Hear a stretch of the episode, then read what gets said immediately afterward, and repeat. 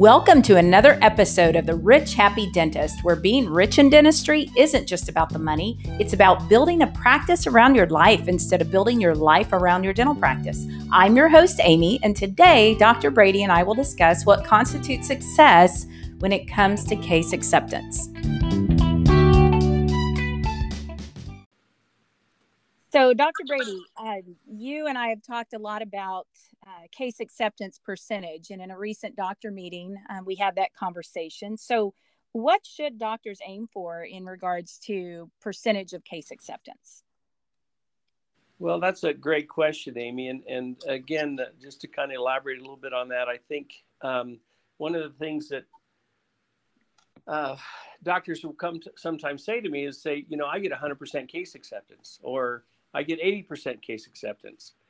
And that tells me that either they are, uh, you know, God's gift to dentistry and people are flocking to them for miles around, or uh, they're just not diagnosing anything. They're just diagnosing broken teeth. Because I, I, will say that one of the things that doctors are a little bit afraid of doing sometimes is just being able to sit down and comprehensively diagnose. And so, in short, to answer your question, I'm really happy with 50% meaning that 50% say yes and 50% say no. And that tells me that, um, well, let, let me clarify that a little bit more. If my case acceptance skills are where they should be, the percentage should be about 50%, meaning that there are 50% of the people that, for some reason, whether it's timing or money or, or just situations, are not able to um, uh, accept treatment at that particular time. And that doesn't mean that they're not going to accept it down the road, but at that particular day, the answer happens to be no. And so I think doctors should um, be happy if their case acceptance skills are great and if they're diagnosing comprehensively, then the number that I'm looking at really is about 50%.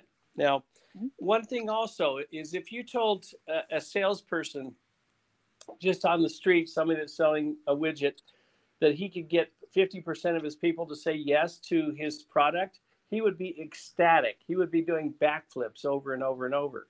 Um, or half of the people that walk into a car dealership, you know, a salesperson could get half of them to buy. They would be just ecstatic over that. So I think doctors, on the other hand, uh, are a little bit um, maybe perfectionistic. In other words, they, they feel bad if somebody says no to treatment because they might feel like it's they you know the patient doesn't trust them which could be true mm-hmm. or whatever. But the point is is you can't you can't take no as a as a forever no. A no is just something that happens you know today or now.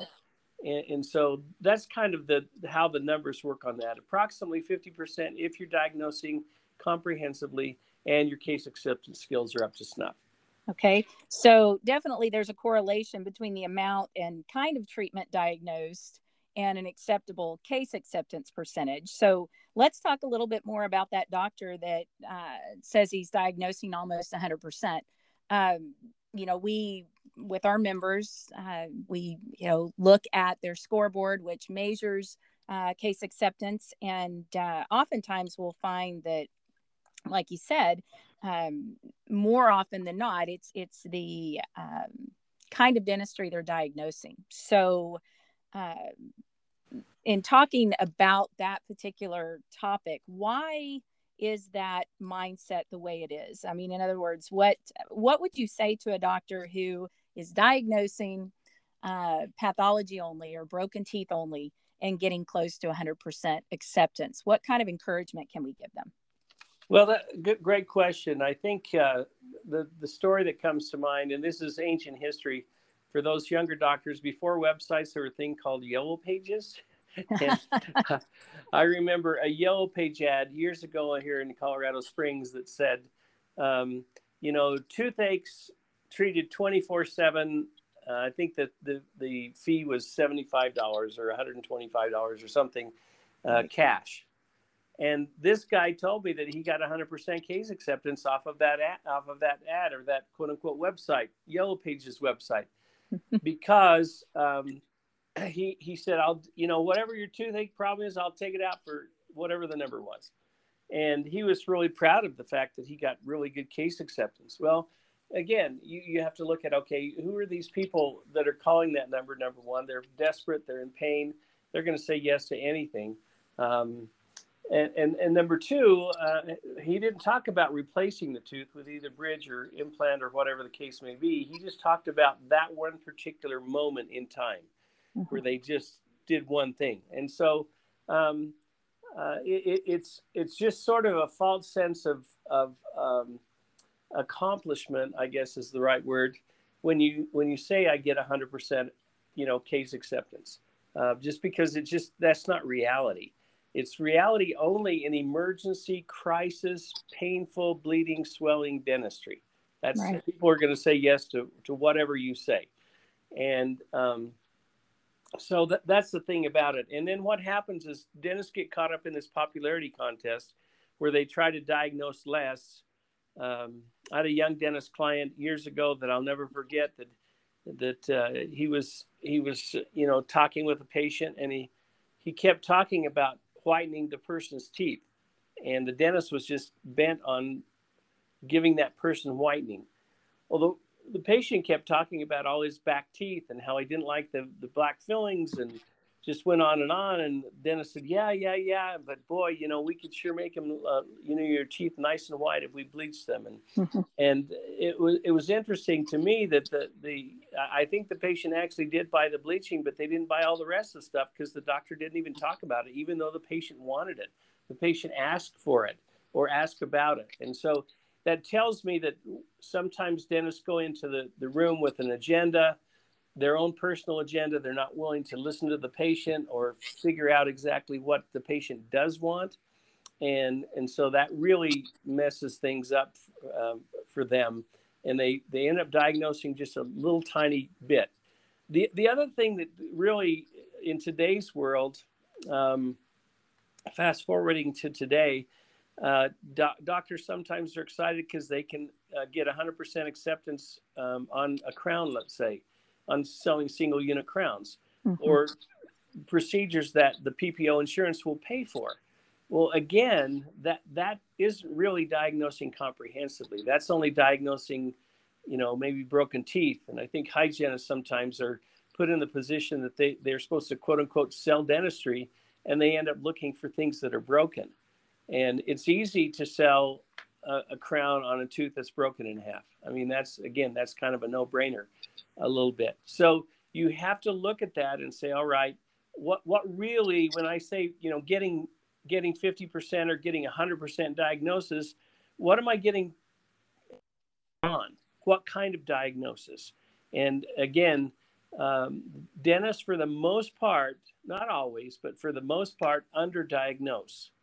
They try to get involved in that popularity contest, like I was talking about, and tell patients that, that uh, um, you know everything looks good because that's what patients want to hear. They don't want to hear that they've got bad news you know stuff going on but but uh, we're, we're not supposed to tell them that either but it just it's just one of those things that they've got to um, they've got to make the time and take the time to diagnose comprehensively Right. Well, and, and speaking of that popularity popularity contest, I was talking with a doctor last week, and he was very proud of the fact that he got a lot of new patients from a doctor across town that, in, in his words, overdiagnosed. And he said, I don't ever want my patients to feel like I'm trying to sell them something they don't need. And uh, so you and I know the answer to that, which uh, is kind of a sneak peek into next uh, our next podcast in terms of um, uh, patient ownership. But tell me, I mean, let's talk about that for a minute. What is that doctor's mindset? Well, again, if people feel like they've been overdiagnosed or sold something, it's because the dentist has made it all about his or her agenda, like I alluded to a little bit earlier. In other words, they they're uh, you know they just went to a seminar on uh, you know, Invisalign or whatever. It doesn't matter what it is. But so every patient that walks in, you know, they talk to them about Invisalign. I had a, a, a rep come to my office a while back and he was selling me a, a new way to straighten teeth, um, uh, at least new, new for his company. And, and, uh, you know, he, he kept talking about every patient you should ask this, every patient you should ask this, and talk to them about their, their crooked teeth and lower anterior crowding, those kinds of things. Well, yeah, you, you can do that. That's okay. But again, is that comprehensive?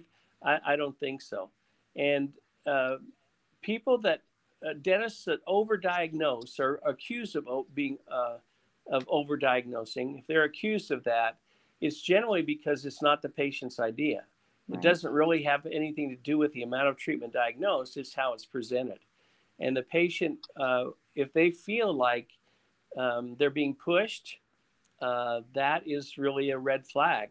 And that, that tells me that the, di- the doctor is, is pushing his or her agenda, uh, that they are telling the patients what they need, they are only diagnosing pathology, etc. And I think it's one question I asked my, my doctors this last week in, in one of our webinars was, you know, why do people come see you? I mean, what are they looking for when they walk in your door? What what are they looking for? And a lot of times the doctors don't know, and they say, "Well, my insurance or their insurance paid for cleaning, and you know they just came in to get their teeth cleaned." Well, again, I just think that we need to broaden our our view on that a little bit and say, "All right, these people are coming to see me for a specific reason." Uh, or at least they ought to be, as opposed to just the fact that you're on a list somewhere and that really will lead you into getting out of the popularity contest, trying not to be too pushy by telling people what they need. I remember, you know, I, I had dentists when I was young in my career tell me, "Yeah, I just tell my my patients if they don't do something, they're going to need a root canal," and so that scares them into doing it. So we might have we might have all kinds of different motives for for selling the dentistry. It might be because the doctor you know needs more money it could be the, the fact that the the doctor you know wants to push crowns or veneers or whatever you know the case may be it could be that they're just um, uh, again diagnosing only what's broken. And, and and so there are a lot of problems with that whole diagnosis arena. And i could i could get into that on another time too and, and just talk about the fact that diagnosing is so critical. I've never seen dentistry done that wasn't diagnosed. And so we, we, we need to focus on that. But having said that, we need to get out of the rut of us thinking that um, we are in charge of the patient's treatment. Because if you're feeling that, if you feel like you, that's your responsibility to tell people what's wrong with them, then you are being pushy. Then you are overdiagnosing in the patient's eyes. Could not be in yours, and it could not be, I mean, even across the board it could not be true overdiagnosis, but the perception of overdiagnosis is real and can cause the patient to reject the treatment. The right. other thing that we hear sometimes, Amy, and you know this, is that uh, people will come to us and say, "Well, yeah, my last dentist or the, the dentist I went to, boy, he was expensive."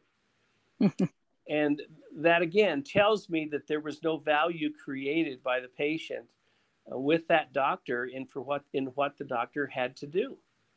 So so there's a lot of components that go into case acceptance, um, but oftentimes it's um, it's just because the doctor hasn't got uh, his or hers right glasses on, if you will.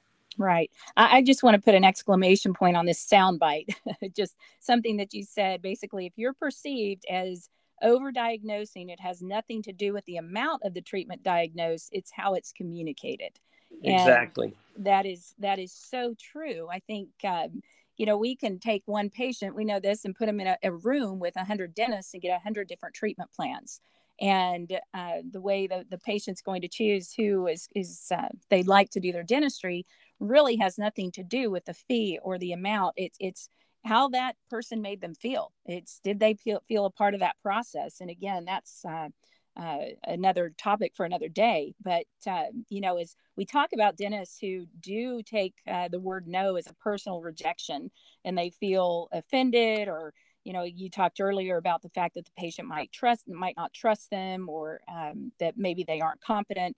They leave the room with their tail between their legs and uh, you know they then start to carry this well gee i better back off kind of a mentality and then maybe they start watching things what uh, what do you think about that i i think watching things is crazy um, uh, you know i the question i always tell the dental assistants to ask the doctor if the doctor says well we're going to watch those teeth i just tell them to to say, okay, what, what are you going to watch it do, doctor? Do you mind explaining to the patients and I the benefits of waiting and watching on that? You know, I mean, dentistry is unique in the fact that it's either broken or it's not, kind of. You know what I mean? I mean, there's there's a little gray in there, but but still, the point is is you you you turn that over to the patient, and and doctors sometimes wait until it breaks, which isn't a benefit to the patient. Why not fix it early on?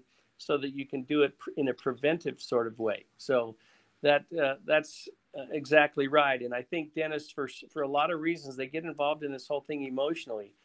And and I will say, Amy, too. One of the things that the doctors say to us in our program, uh, you know, after they're in our program for a while and they kind of figure out how to present dentistry and and really what the attitude should be in the conversation with the patient, is they often come to me and say, Chris, you know, it it since I've been diagnosing the way you've said and and done case acceptance the way you've taught us, um, my stress level has gone down.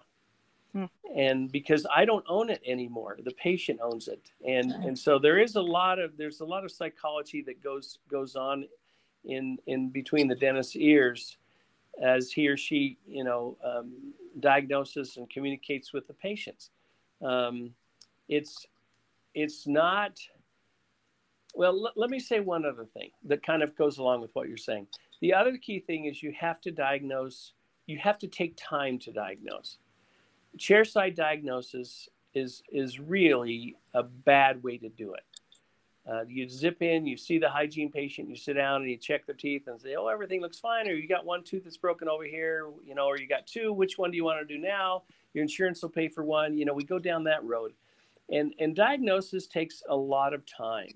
And talking with the patient takes a lot of time. And I have found since COVID that in my own practice that that uh, I've, I've been able to take more time because we're slower than we used to be as far as the volume of patients that have come are coming in and my diagnosis and case acceptance and, and uh, pro- productivity has gone up significantly because I've been able to take more time. And so don't rush the diagnosis part. Don't rush the you know a comprehensive exam take the time to do that and it will it will it will bless your life